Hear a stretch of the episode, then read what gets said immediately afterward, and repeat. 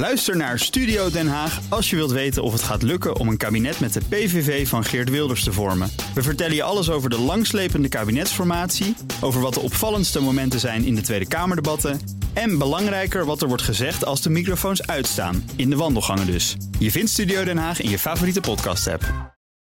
Hoi Nooit, uh, goedenavond en welkom bij aflevering zevenentachtig en ook de laatste voorlopig van B N R Europa. Het programma over Europese zaken met blikken naar Brussel en verder buiten. Mijn naam is Stefan Vries en we zijn in Amsterdam en naast mij zoals uh, altijd Geert-Jan Haan. Goedenavond Geert-Jan.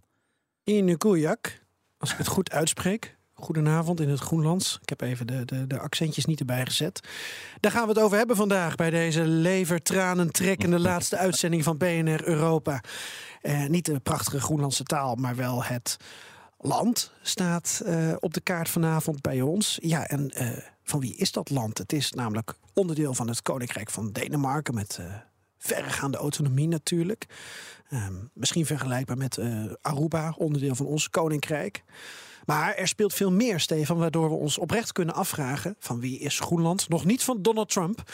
Um, maar de relatie met de E U, daar gaan we het ook over hebben. Want Groenland staat met één been in onze interne markt. Ja, en, en we hebben het er eigenlijk nooit over. Reden dat we het daar vanavond nu wel over hebben. Groenland ligt bij ons, uh, niet alleen bij ons onder het vergrootglas, maar ook onder het vergrootglas van Brussel, want daar is aangekondigd dat in het eerste kwartaal van het nieuwe jaar een Europese Commissiekantoor wordt geopend in Nuuk, de hoofdstad van Groenland. Um, ja, de E U heeft dus bepaalde aspiraties op dat grootste eiland ter wereld. En we kunnen dat nieuws definitief bevestigen.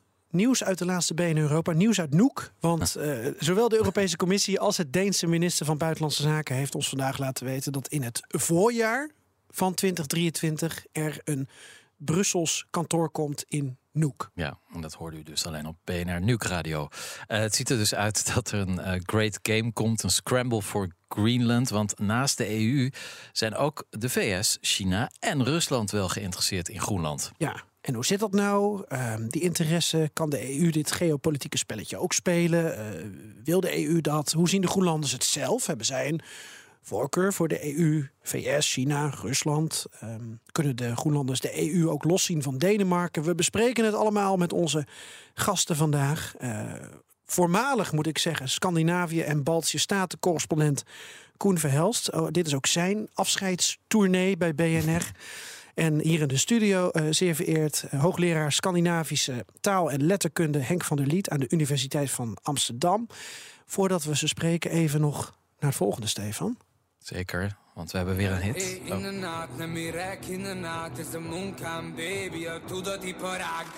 Nou, ik weet niet of je de taal herkent, maar waar die vandaan komt, dat hoor je zo. Dit is B N R Europa. Eurocommissarissen Haan en de Vries houden de Brusselse zaken scherp in de gaten. Tijd voor de Europese Week, Stefan. Voordat we het over Groenland gaan hebben, even wat wij hebben meegemaakt op het Europese toneel. Het was wel een beetje, een beetje Jantje lacht, Jantje huilt deze week in het Europees Parlement. Want C B A M werd gepresenteerd, groot succes binnen dat hele immense klimaatpakket. Maar ik kreeg ook de indruk dat al die successen van deze week een beetje overschaduwd zijn door dat corruptieschandaal. Ja, inderdaad. Het Europees Parlement werd dit weekend opgeschikt door het bericht dat er uh, leden van het Europees Parlement zouden zijn omgekocht door een Arabisch Emiraat. Uh, Qatar, hoogstwaarschijnlijk. Um, Nooit van gehoord. Nooit van gehoord. Uh, in de week natuurlijk, of in de weken waarin Qatar toch al centraal staat in ons nieuws. Um, ja, corruptie. Uh, verschillende parlementaire medewerkers hebben tonnen aan cash geld uh, geaccepteerd van dus waarschijnlijk Qatar om uh, mooi te praten over dat uh, fantastische land met mensenrechten en, en prachtige stadions. Dus uh, daar stond uh, eigenlijk uh, alles van in het teken deze week. Uh, toch wel, uh, denk ik, het grootste schandaal uit de geschiedenis van het Europees Parlement. Um, er, er blijkt nu vandaag ook dat er mogelijk betrokkenheid is van Marokko. En uh, mogelijk is er ook een uh, Franse link, maar dat zijn nog geruchten. In ieder geval op het moment dat we dit uh, uitzenden is Emmanuel Macron uh, zonder gewetenswroeging in uh, Doha aangeland. Of uh, nee, niet in Doha, sorry, in uh, Qatar. Waar vanavond natuurlijk Frankrijk de halve finale speelt in dat veel bekritiseerde W K voetbal. Nou, ik ja. heb gisteren, uh, want we nemen dit op op uh, woensdag. Ja. Uh, ik heb gisteren dinsdag Macron nog gezien. Ja, en hoe uh, was het? In Parijs. In Parijs. Ja, ik was daar op een internationale donorconferentie voor Oekraïne. In de ochtend, in de middag was er een investeerdersconferentie. Nou, het was wel uh, fascinerend om, uh, om daar uh, Macron te zien, von der Leyen, uh, Olena Zelenska, de vrouw van Zelensky was er, uh, Nederlandse minister Liesje Schrijnemacher. En uh, wat ik nog even wil inbrengen is uh, wat er op die persconferentie na afloop werd gezegd. Ja. Dat de Oekraïense premier Shmyhal en je had de Franse minister van Buitenlandse Zaken Colonna, die jij nog kent uit jouw Franse tijd. Oei. Die deden uh, een uitspraak over dat er uh, rond de één miljard euro op dat moment al was opgehaald bij die donorconferentie aan nieuw steungeld voor Oekraïne. Twee dingen vielen mij toen op. Eén, dat er ook wat werd gezegd over goederen die aan Oekraïne worden geschonken, zoals, het is nog steeds een beetje onduidelijk, of dertig of vijftig miljoen ledlampen voor Oekraïne, en dat daar een beetje lacherig over wordt gedaan, ook door het journaaien. Uh, maar dat ik denk, ja, um, als ik moest kiezen tussen een miljard euro op papier, waar ik nog niks aan heb, wat er nog niet is, of vijftig miljoen Uh, ledlampen die eraan komen, ja. ja, dan weet ik wel wat concreet is. Ja, heel pragmatisch. En die ledlampen besparen ongeveer de hoeveelheid ele- ele- elektriciteit van één kerncentrale, als ik het goed heb begrepen. Ja, en ja. in een land waar de stroomvoorziening Zeker. enorm onder druk staat, ja. kan dat zomaar een verschil maken. Maar goed. Ja. Uh, en het tweede wat me opviel, dat wilde ik nog even aan jou voorleggen. Uh, er was een vraag van een Franse verslaggeefster en die uh, werd gesteld uh, aan de, aan de uh, uh, premier van Oekraïne. En die zei, uh, zij vroeg, ja, meneer de premier, nu uh, één miljard euro is opgehaald op deze conferentie, georganiseerd door Macron. Betekent dit nou dat Frankrijk de allerbelangrijkste partner van Oekraïne is? Ja, ongelooflijk, hè? Leg mij even uit. Wat is dit voor uh, nationalistisch nagedacht? Nou ja, ik, ik, heb, ik heb dit ook al gezien op een, op een persconferentie van Joe Biden, waar ik was in Madrid bij de NAVO-top. Daar ging de eerste vraag ook over de, uh, iets, iets nationaals. Um, dus kennelijk is het gewoonte van, van grote landen, of van journalisten die denken dat ze van grote landen zijn, om iets te vragen dat niets te maken heeft met Uh, de internationale uh, wereld in feite. En ja, dit, dit komt mij wel heel bekend voor. Um, de Franse journalisten die alleen vragen stellen over Frankrijk. Uh, het is treurig, maar uh, ja, zo, zo, zo Colonna benadrukte, er zijn zeventig landen. Weet ja. je, ze zei, uh, Bahrein en Koeweit zijn er ook. Dat zijn van die emiraten die niet zo vaak op donorconferenties uh, in, mm-hmm. in deze vorm te vinden zijn. Ja. Dat was haar antwoord. Nou, onderdeel van, de, van ja, haar ja, antwoord. Ja, ja, nou, ja. Die, die begrijpt het wel, ja. ja. ja. Dat, nou. is een, dat is een vrij capabele minister van, uh, van Buitenlandse Zaken. Ja, Google maar eens op Stefan de Vries en uh, Catherine Colonna. Je komt uh, het, uh, het duo foto's tegen. Die je liever niet wil zien. Ja, het is tijd voor ons hoofdverhaal van deze week. Het grootste eiland, ik zei het net al, van de wereld, met slechts zesenvijftigduizend inwoners. zestig keer zo groot als Nederland. Ongeveer de helft van de Europese Unie in oppervlakte. Het is plotseling onderdeel geworden van een strategisch getouwtrek tussen de Europese Unie, de V S, China en Rusland. En ja, wij Europa, we gaan een kantoor openen in Groenland om dit land meer te betrekken bij Europa voor de eigen, onze eigen toekomstplannen. Um, Ge- Groenland is dus een onderdeel geworden van het geopolitieke schaakbord. Hoe zit dat eigenlijk? Dat bespreken we met onze gasten Koen Verhelst.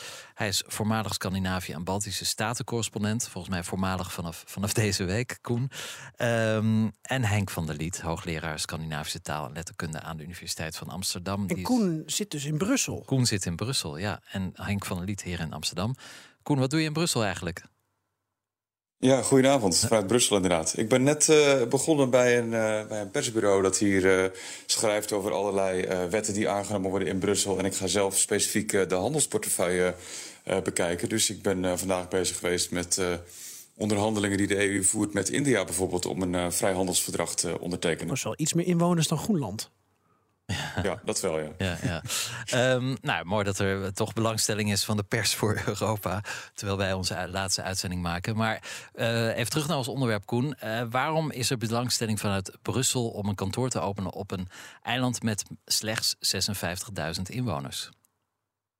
Nou, dat is omdat Groenland eigenlijk heel erg sterk uh, aan belangstelling wint in het algemeen. En, en al helemaal met uh, die klimaatverandering die, natuurlijk, uh, die we natuurlijk allemaal merken. Vooral in het noorden van, uh, van onze planeet uh, wordt die heel, uh, heel sterk gevoeld. Uh, de, het, ja, eigenlijk het, het, de, de zee rondom Groenland is normaal gesproken niet zo lang begaanbaar uh, op een jaar. Maar dat, is, dat gaat nu veranderen. Uh, dus Groenland wordt uh, veel strategischer dan het nu uh, eigenlijk is. En het bleek ook dat allerlei uh, ja, mooie voorraden van uh, ja, allerlei uh, grondstoffen en zo... en ook uh, mogelijk uh, groene energie... dat die veel makkelijker toegankelijk zullen zijn voor, uh, voor de rest van de wereld. Om nog maar te zwijgen van allerlei navigatiemogelijkheden uh, richting Azië... die je dan via uh, Canada of via het noorden, noorden van Rusland zou kunnen krijgen. En dat gaat dan allemaal vlak langs Groenland. Uh, dus dat heeft er van ons mee te maken. En uh, ja, de E U die heeft ook uh, doorgekregen dat uh, de V S uh, net een aantal jaar geleden... hun uh, consulaten daar weer opnieuw geopend hebben. Uh, en dat uh, de Chinezen allerlei uh, pogingen hebben gedaan... die tot nu toe eigenlijk gefaald hebben... om uh, voet aan de grond te krijgen op Groenland. En uh, nou, de Russen tenslotte, die hebben uh, volgens mij eind vorig jaar... Uh, de, de, de, de directeur van het grootste uh, private bedrijf van Groenland... uiteraard in de visserij, uh, benoemd tot uh, honorair consul. Dus ja, het komt er eigenlijk op neer dat uh, Europa niet achter kan blijven. En dat is ook nog eens zo dat uh, Europa behoorlijk wat geld uitgeeft in Groenland... omdat het dus inderdaad een, een overzees gebiedsdeel is... En dat komt dan ten goede aan, uh, aan de visserijvloot... maar ook aan de onder, uh, zeg maar, onderwijs en de ontwikkeling daarvan.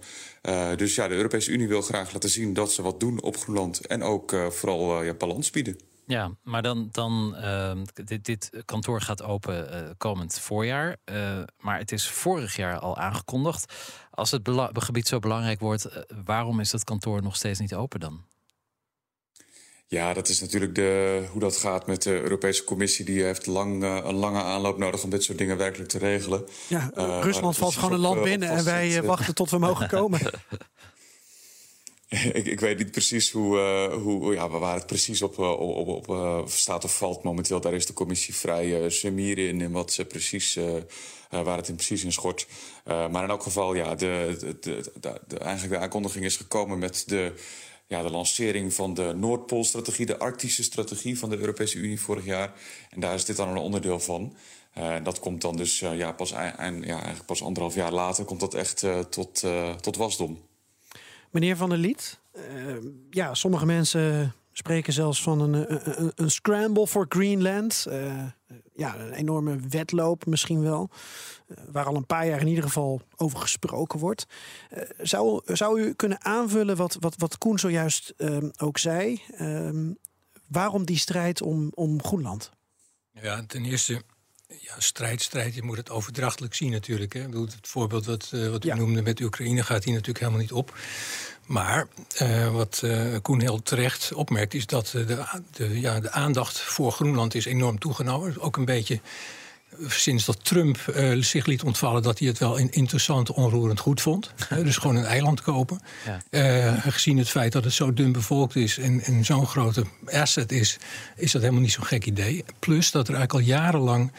Um, weliswaar heel op diplomatiek niveau heel erg sterk uh, druk wordt uitgeoefend... op zowel Rusland als op de Verenigde Staten... om bijvoorbeeld territoriale grenzen op de Noordpool uh, vast te stellen. Dat is een heen en weer gedoe van je welste... want die grenzen zijn nog steeds niet afgebakend. Hè. Er zijn een aantal stukken tussen Canada en de V S en tussen... Uh, Groenland en uh, Rusland zijn er uh, wrijvingen over wie nu eigenlijk precies de eigen, het eigendomsrecht of de soevereiniteit heeft voor die zeebodem. Want daar liggen dus hele belangrijke voorraden, ja. olie, gas en, en andere belangrijke delfstoffen. He, dus zolang dat, dat territoriale ge- gehannes niet is afgelopen, uh, blijft er een, uh, ook een zekere politiek-militaire spanning zelfs uh, in de Arctis. Ik bleef wel even hangen bij een zinnetje dat u, dat u aan het begin zei, dat het nog... niet eens zo'n gek idee van Trump was om Groenland te kopen. Nou, in, in de, vanuit het perspectief van de Amerikanen is dat helemaal niet zo'n... Uh, ik bedoel, ja, even los van het feit dat Amerikanen al eerder van Denemarken... een eiland gekocht hebben met de inwoners, namelijk ja. uh, de Maagdeneilanden. Okay. Uh, die hebben ze in negentien zeven, meen ik, uh, verworven. Ja. En uh, dus in die zin is het heel tra- traditioneel uh, vanuit tr- Trumps perspectief. Het slaat natuurlijk helemaal nergens op, dat snap ik ook wel. Maar ik bedoelde het meer provocerend. Nee, ik vind het, het interessant. Als je het heel simpel bekijkt als uh, nou ja, een, een winkel die je graag wil hebben... Hè, of een gebouw, of, met, ja, of er nou mensen wonen of niet... dat doet er niet toe, voor Trump althans. Maar in dit specifieke geval... Amerikanen hebben al hele grote belangen uh, in Groenland. En ze hebben een grote militaire basis, ja. helemaal in het noorden, bij Toelen... Ja. Uh, de Toelen Airbase. En ze hebben daar ook uh, zo'n long distance early warning system of zoiets. En een radarcapaciteit waarmee ze eigenlijk heel Siberië kunnen bestrijken. Dus Amerikanen zitten er al vanaf de Koude Oorlog. Dus zo gek is het helemaal niet om te zeggen van nou laten we dan ook maar gewoon wat, wat extra doen. Maar goed. Ja. Ja. Nou ja, een deel hiervan hebben we gezien natuurlijk in Borgen, ja, in Stefan. Uh, onze, ja. onze meest uh, besproken serie uh, de afgelopen ja. zevenentachtig afleveringen. En terecht, en terecht. Ja, inderdaad, in, in, in dit laatste seizoen zie je heel mooi hoe uh, iedereen eigenlijk uh, om Groenland uh, danst. Hè? Een paringsdans. De Chinezen, u noemde hem ze al, ja. Russen, Amerikanen. Uh, even terugkijken op Netflix uh, seizoen vier. Ja, uh, meneer Van der Liet moet het nog zien. Ja, dus we ja. mogen ook ja. weer niet te veel verklappen. Ja, het is go- een goede bezigheid voor de kerstvakantie. Borgen bingen. Um, Ja, Koen, we lazen uh, ook dat um, Groenland best een belangrijke rol kan spelen in de groene transitie.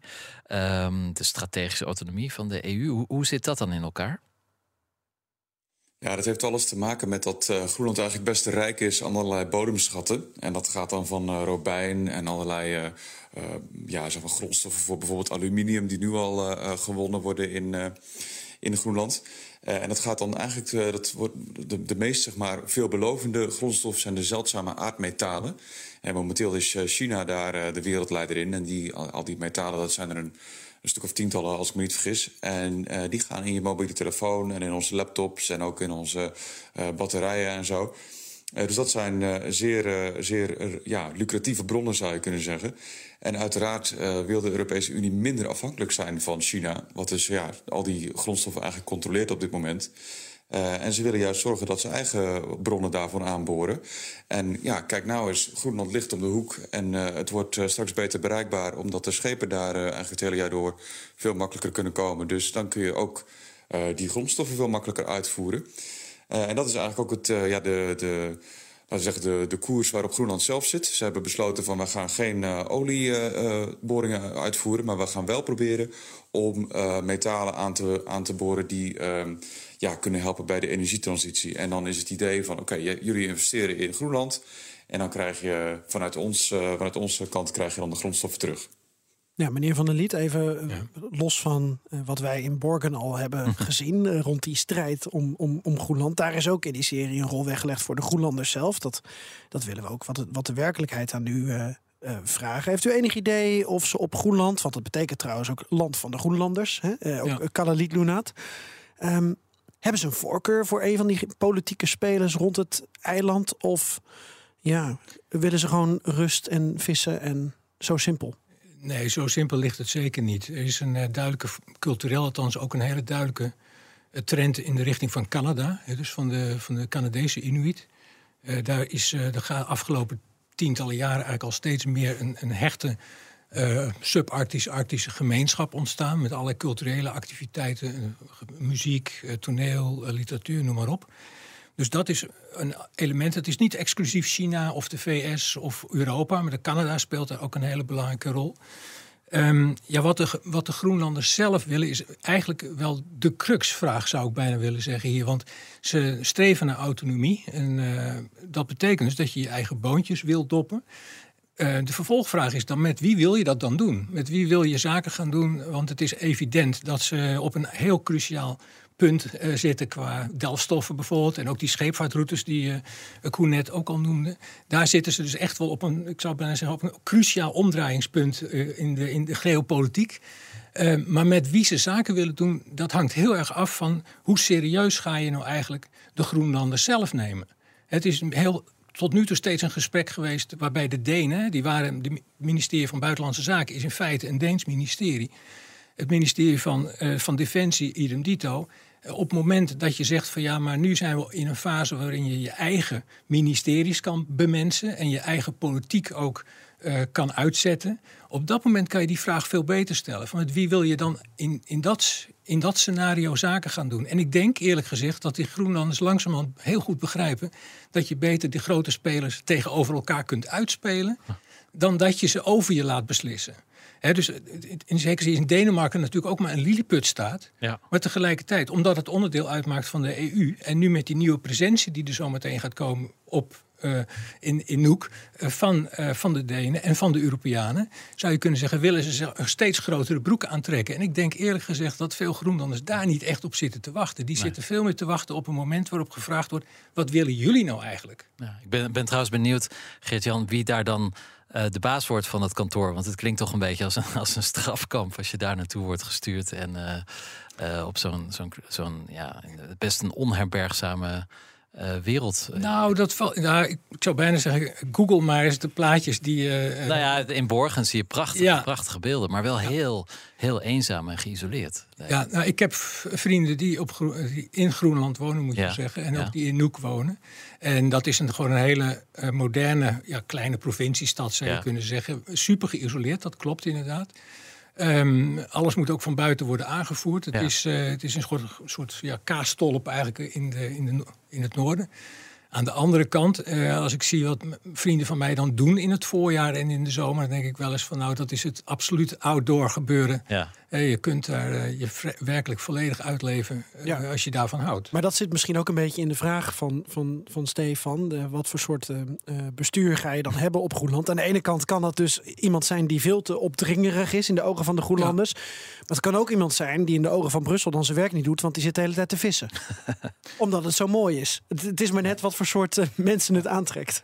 Nou ja, ik laat het zo zeggen. Ik, gelukkig gaan wij er niet over om die persoon uh, t, nee. te, aan te stellen. Maar ik vind het wel uh, heel interessant om te zien dat uh, na tientallen jaren eigenlijk dat niemand zich ook maar enigszins interesseerde voor dat deel van de, van de aarde.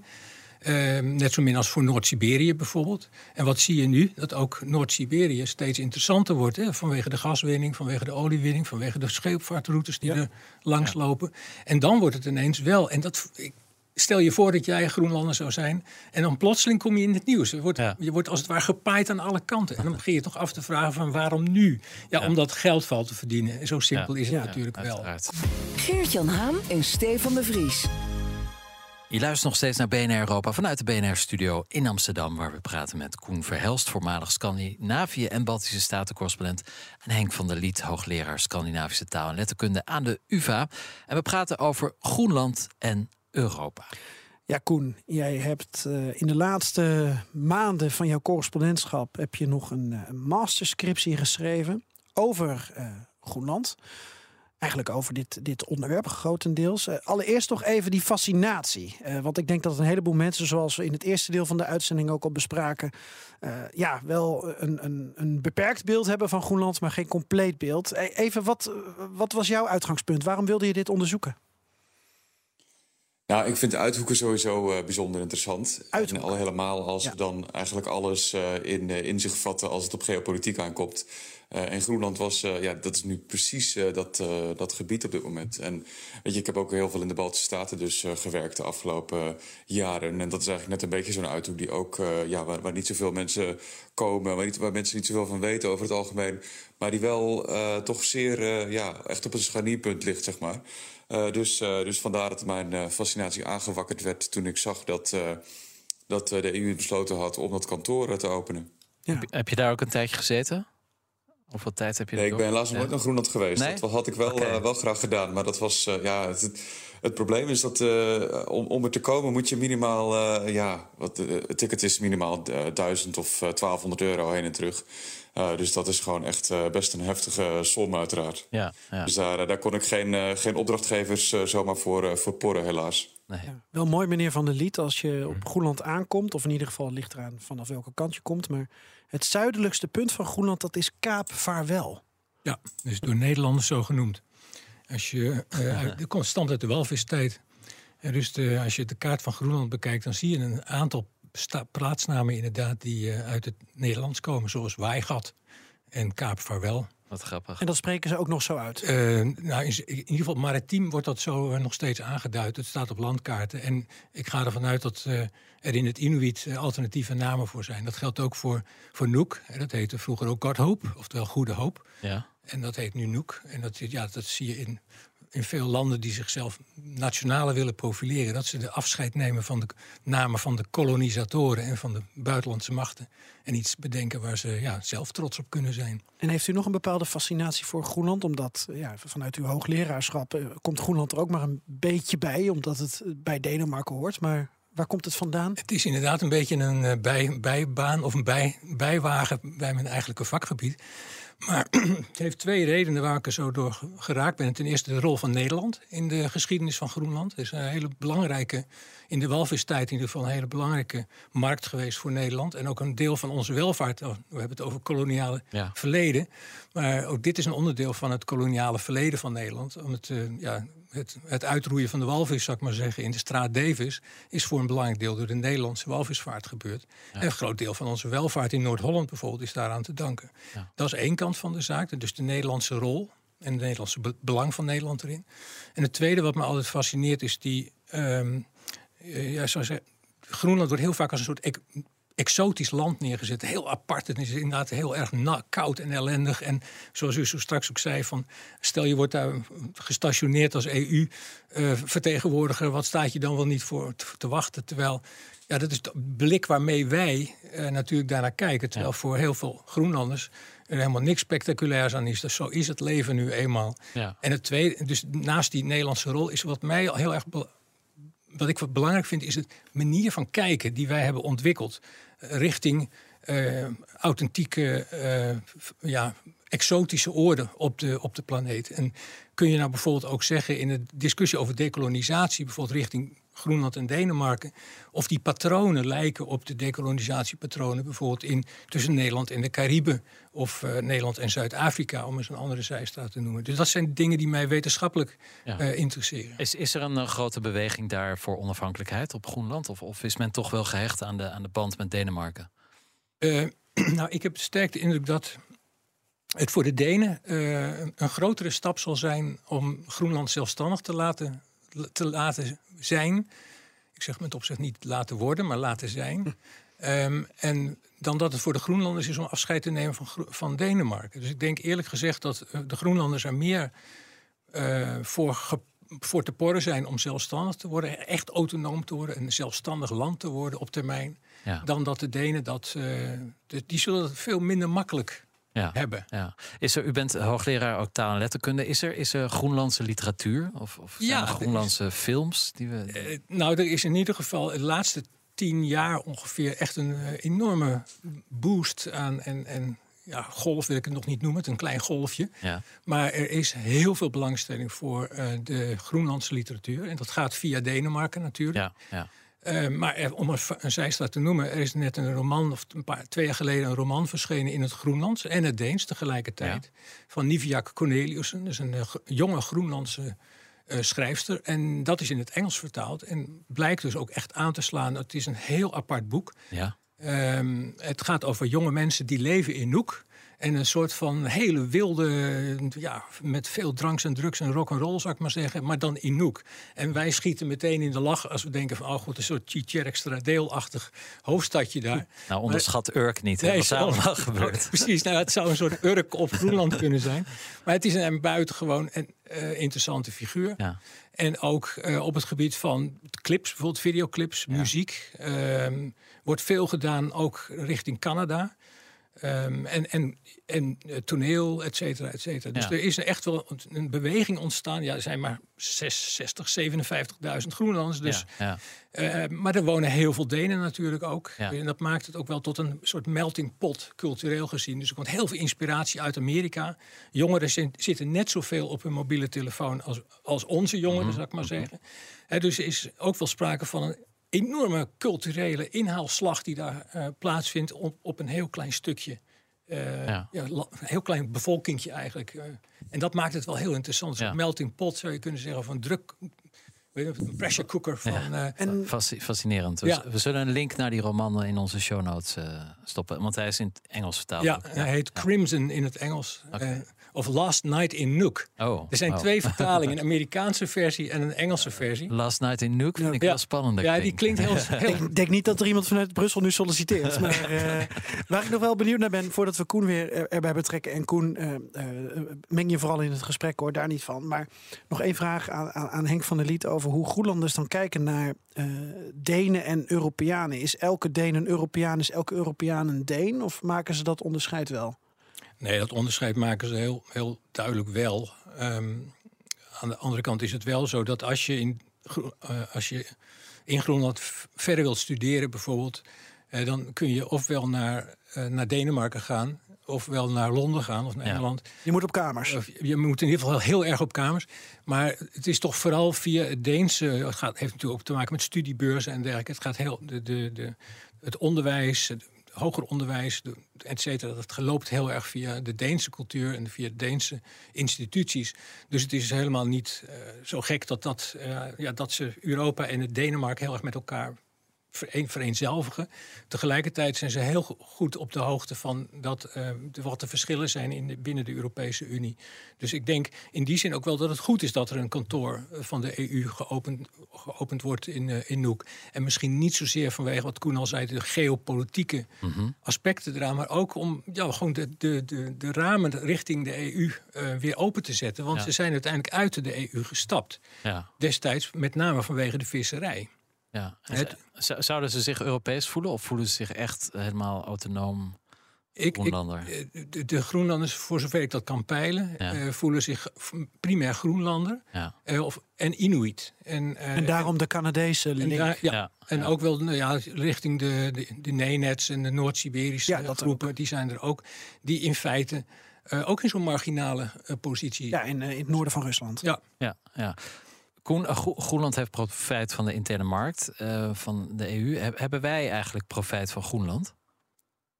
Ja, ik wil nog even inhaken op uh, het, zeg maar, het onafhankelijkheidsargument. Uh, ja, joh, je bent uh, nu toch correspondent af, dus maak je eigen show. Prima, doe je ding. wel, uh, wel leeft. Uh, het, het interessante eraan is dat het eigenlijk altijd wel... op, op elk dossier komt het wel langs. Um, alleen uh, het probleem is een beetje dat uh, Groenland dus uh, voor de helft van zijn begroting afhankelijk is van Denemarken. Mm-hmm. Uh, die uh, bekostigen eigenlijk de, he- de hele overheidsapparaat in, uh, in, in Groenland. En, en vervolgens ook nog, komt er ook nog iets van vijf procent uit, uh, uit Brussel. Uh, dus eigenlijk de hele discussie die, die constant gevoerd wordt over onafhankelijkheid van, van het Koninkrijk Denemarken, die gaat dus om van oh, hoe kunnen we dat budget vervangen? Ja. En dan ja. komt dus die mijnbouw ook weer voorbij. Of toerisme, of, uh, of, of ja, allerlei zakenreizigers die via Nuuk zouden kunnen reizen. Uh, dus dus dat, dat is eigenlijk de, een van de economische uh, problemen die uh, rondom onafhankelijkheid spelen. En inderdaad ook al waar het al eerder over ging natuurlijk het hele idee van oké, okay, ja, je kan als Groenland wel onafhankelijk willen zijn, maar hoe ga je dat dan doen met je defensie en je buitenlandbeleid? Want je moet je toch door iemand laten beschermen. En momenteel uh, is, dat, uh, is dat de NAVO onder, uh, onder Deens uh, uh, auspiciën en natuurlijk ook over, uh, door de V S. Uh, en dat, dat brengt me dan eigenlijk meteen uh, bij, uh, bij je vraag, uh, Stefan. Want ja, wat hebben wij aan Groenland? Nou, we hebben dus precies dat aan Groenland. Het, het enige onderdeel van de Europese Unie op een, laten we zeggen, op, op een enige afstand, omdat het zo'n overzees uh, gebiedsdeel is, is Groenland. De rest van de Europese Unie grenst helemaal niet aan het Noordpoolgebied. Je hebt natuurlijk het kleine deeltje van Zweden en Finland dat boven de Noordpoolcirkel komt, ja. maar dat, dat heeft geen toegang tot uh, de Noordelijke IJszee. Mm-hmm. Uh, en Noorwegen is geen E U-lid. Dus eigenlijk uh, hangt heel veel af van zeg maar, de, de manier waarop de Europese Unie zichzelf wil, uh, ja, een rol wil zeg maar, toe-eigenen in het Noordpoolgebied, uh-huh. die hangt eigenlijk helemaal af van het feit dat Groenland onderdeel is van het Koninkrijk Denemarken. Ja. En daarom is het ook wat, uh, wat, wat uh, professor Van der Liet net ook zei, zo uh, veel beter denkbaar voor de Groenlanders om onafhankelijk te worden dan voor de Denen om Groenland te laten gaan. Want inderdaad, nu is Denemarken nog een groot land, omdat het Groenland in handen heeft en ja. de Faeröer ook nog. Uh, maar zou dat verdwijnen, dan hebben de Denen dus ineens veel minder inspraak en dan hebben ze ook veel minder, uh, ja, laten we zeggen, Uh, mogelijkheid om, uh, om bij de, de Amerikanen op een goed blaadje te blijven. Want elke keer als uh, Washington klaagt over het feit dat Denemarken geen uh, twee procent van zijn B B P aan defensie uitgeeft, zoals uh, de afspraak is binnen de NAVO, dan zeggen de Denen van ja, maar luister eens, wij bekostigen dat Groenland, zodat jullie daar jullie, uh, jullie uh, radarsystemen en jullie luchtmachtbasis kunnen hebben staan.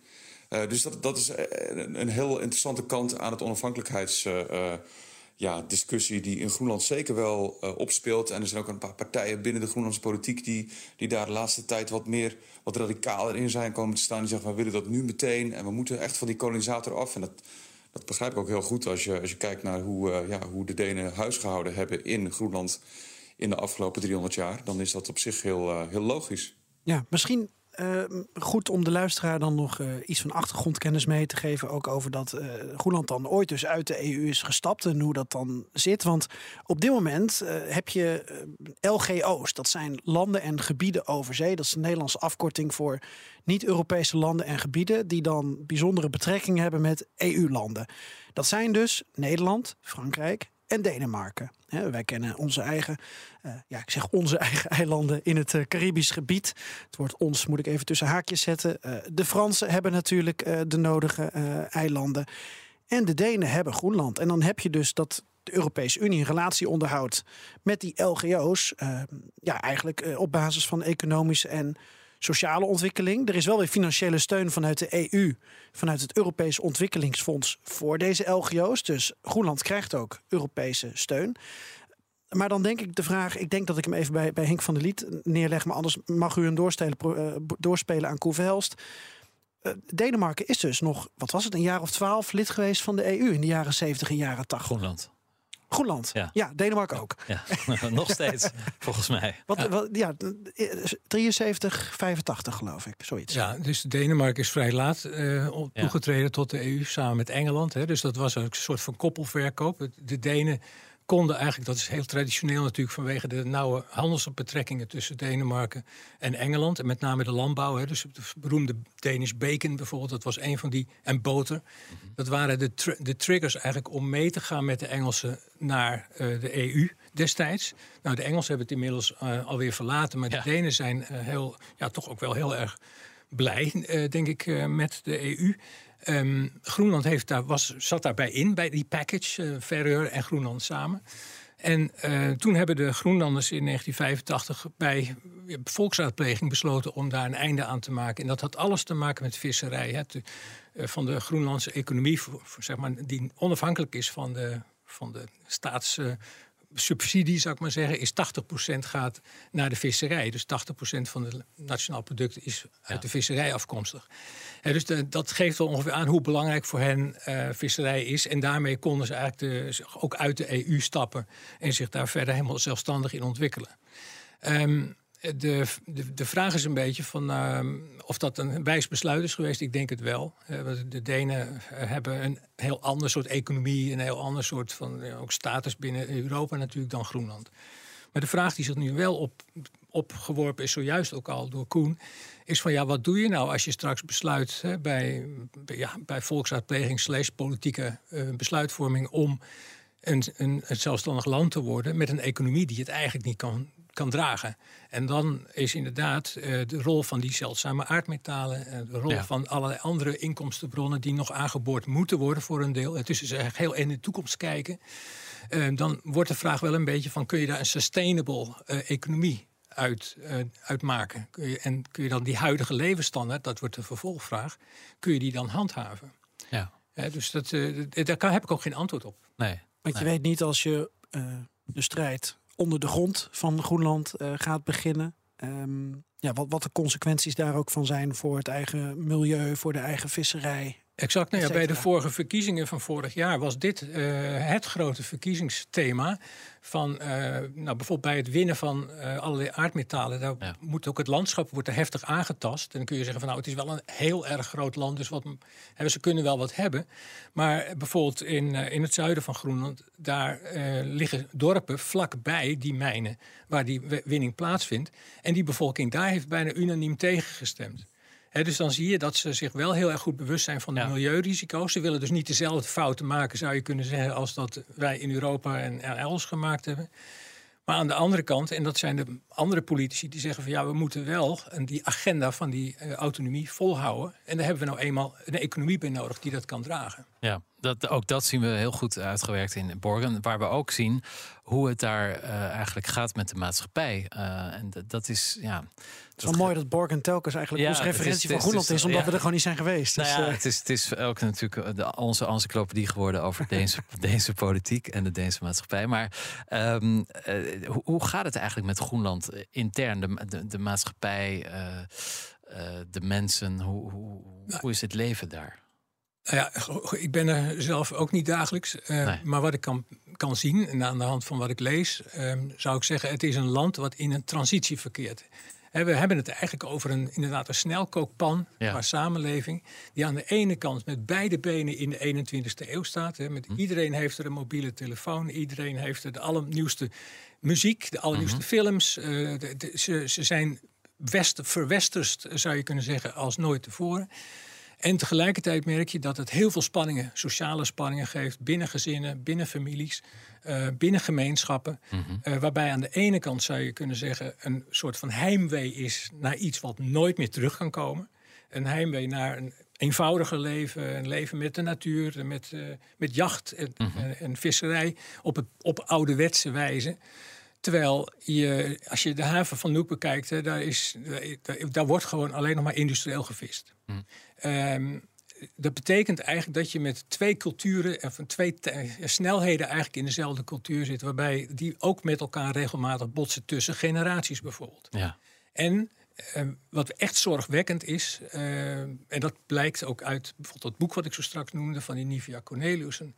Er erg veel geweld ook is in de privésfeer. Mensen zitten dicht op elkaar, hebben moeite met de transitie naar, het, naar een, ja, een volgende fase in de culturele ontwikkeling, zou ik maar zeggen. En dat gaat niet alleen maar van een leien dakje. En natuurlijk dingen als alcoholisme en, en geweld komen in, alles, in alle samenlevingen voor. Maar daar zijn ze natuurlijk wel heel zichtbaar als je met zo weinig mensen op, heel dicht op elkaar woont. Ja. In zo'n groot leeg land verder. Ja.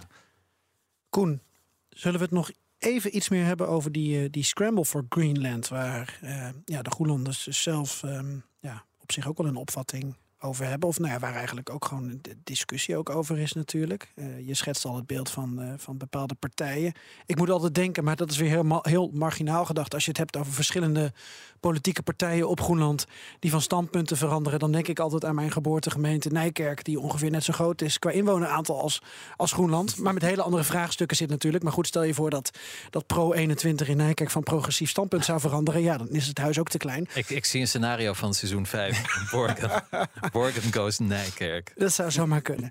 Um, maar uh, Koen, ook omdat jij er natuurlijk uh, goed onderzoek naar hebt gedaan. Uh, welke aspecten van die, van, van, van die wedloop om Groenland op dit moment, vooral verbaal... Um, zie jij nog die we, die we zeker nog even moeten benoemen... waar we misschien ook de komende jaren scherp op moeten zijn?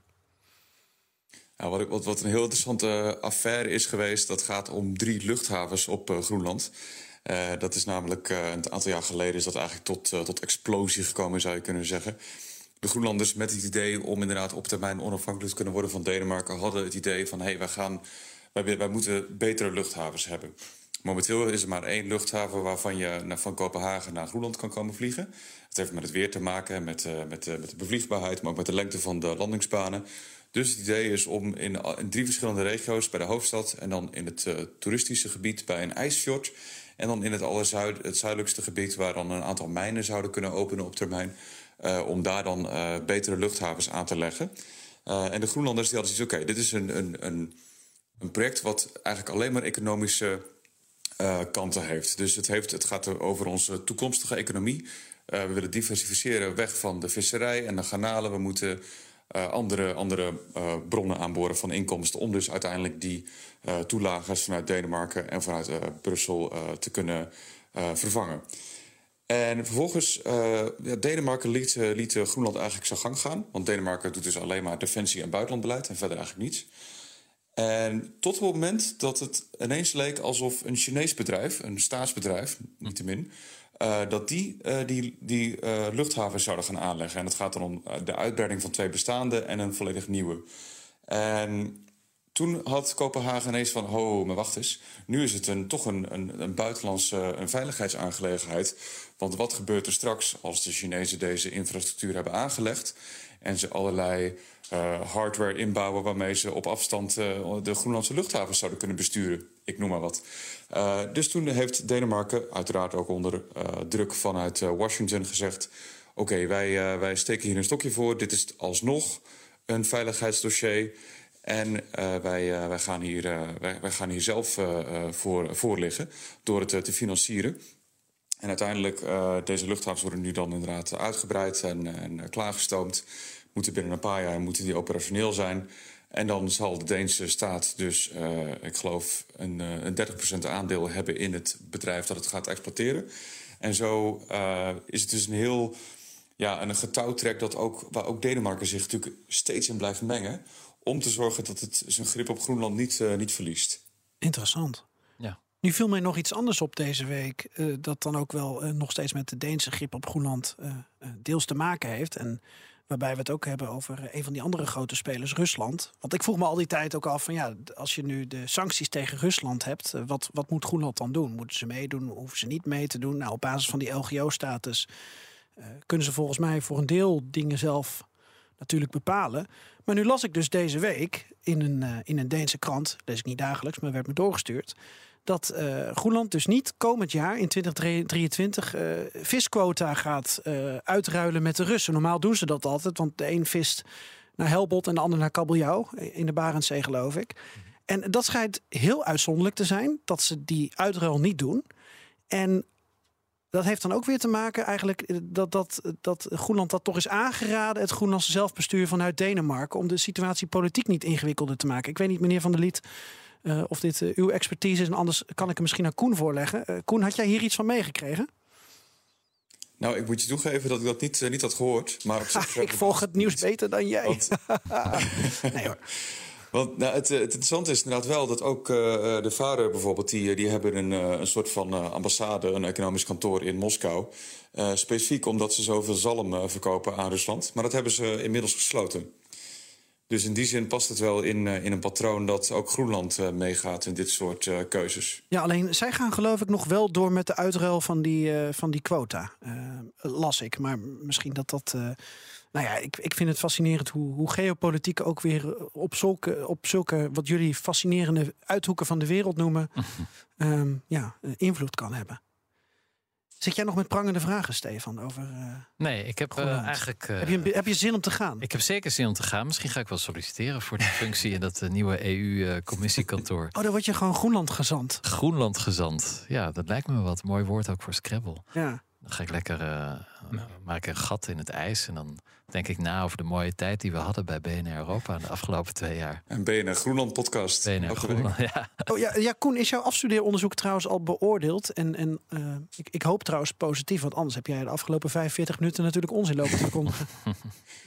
Ja, het is beoordeeld. En uh, mijn, uh, mijn, mijn professor in Bonn, de, in Duitsland, die heeft me gevraagd om het uh, te publiceren. Dus dat staat uh, ergens uh, volgend jaar gepland. Ik, denk, ik hoop zo rond de opening van het kantoor in, uh, in Nuuk. Dat zou leuk zijn. Nou, dan spreken we bij deze af dat, dat we daar dan een borrel houden in Nuuk. Ik zag een duimpje omhoog gaan van de professor de toen professor, hij hoorde van dat het gepubliceerd zou worden. De professor is erbij. Meneer Van der Liet, hebben we een aardig beeld van Groenland kunnen neerzetten? Ja, we hebben niet zo heel veel gesproken over de geschiedenis van Groenland. Want die is op zich, daar zouden we ook wel weer een hele eigen podcast aan kunnen wijden. He, want zoals ik in het begin de Groenlandse zei, geschiedenispodcast. Ja, ja, ja, want, ja, allemaal ne- spin-offs. Ja, waar Nederland dus inderdaad een hele belangrijke speler is geweest uh, in het verleden. In de tijd van de walvisvaart. Maar ook bijvoorbeeld in de jaren dertig. Toen is er bij het, uh, bij het internationaal gerechtshof in Den Haag een casus geweest tussen Noorwegen en Denemarken, wie nou eigenlijk de soevereiniteit over Groenland had. En dat heeft uiteindelijk Denemarken gewonnen. Uh, en heeft Noorwegen dus uh, Spitsbergen of en, uh, hoe heet het, uh, Svalbard uh, g- gekregen, maar ja, niet helemaal. En dat is ook een leuke uithoek. Svalbard valt weliswaar onder het Noorse Koninkrijk, maar heeft voor een deel ook onder Rusland, valt voor een deel onder Rusland, omdat er meer Russen wonen dan Nooren.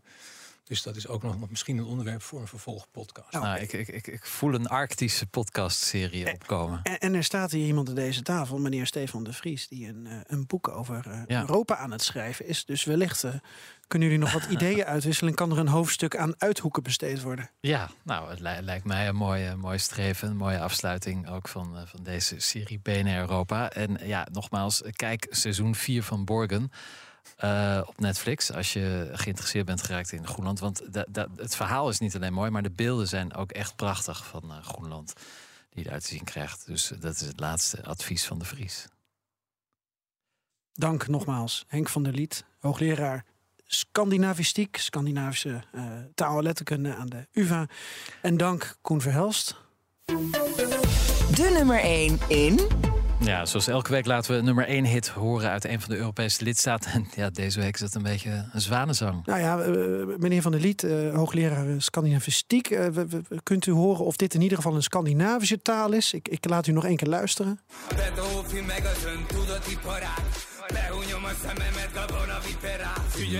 Nee. Henk schudt van nee. nee. Nee, durft u een gok te wagen? Geen idee. Koen? Oh, nee, ik, uh, ik herken het echt niet. Koen blijft stil. Nou, het is Hongarije. Volgens mij ook de lastigste taal samen met het Fins van de hele Europese Unie. Finnoegisch, ja. ja. En, en, en Estisch hoort er ook bij, hè, bij die Esties, talen. Oh, Oké, okay. nou ja. goed. Uh, die hadden we vorige week trouwens als nummer één. Uh, dit is uh, nummer Bagheera van Beton Hovi. Ik zal het vast niet goed uitspreken. Nu dus nummer één in Boedapest en in de huiskamer van Viktor Orbán. Wat vind je ervan, Geert-Jan? Moet er even aan wennen, maar sowieso heb ik geen beeld bij de huiskamer van Viktor Orbán. Al deze Europese topmuziek staat in een Spotify-playlist. Volg ons daar op B N R nummer één. En reacties op dit programma zijn welkom per mail op europa punt b n r punt n l of via Twitter op at b n r de wereld. Het was de laatste uitzending ja, triest. van B N R Europa. Europa. Sorry, lieve luisteraars. Bedankt voor jullie uh, trouwheid. Aan alles komt een einde. Ook aan B N R Europa. En toch de beste wensen alvast. Ja, nog voor een laatste keer zeggen we à la prochaine. Ayato. Ook Liesbeth Staats vind je in de B N R-app. Ja, heel handig. Luister live naar Kees en mij tijdens de Daily Move. Dan blijf je ook gelijk op de hoogte van breaking news en het laatste zakelijke nieuws. En daar vind je ook alle B N R-podcasts, waaronder de Perestrooikast. Download nu de gratis B N R-app en blijf scherp.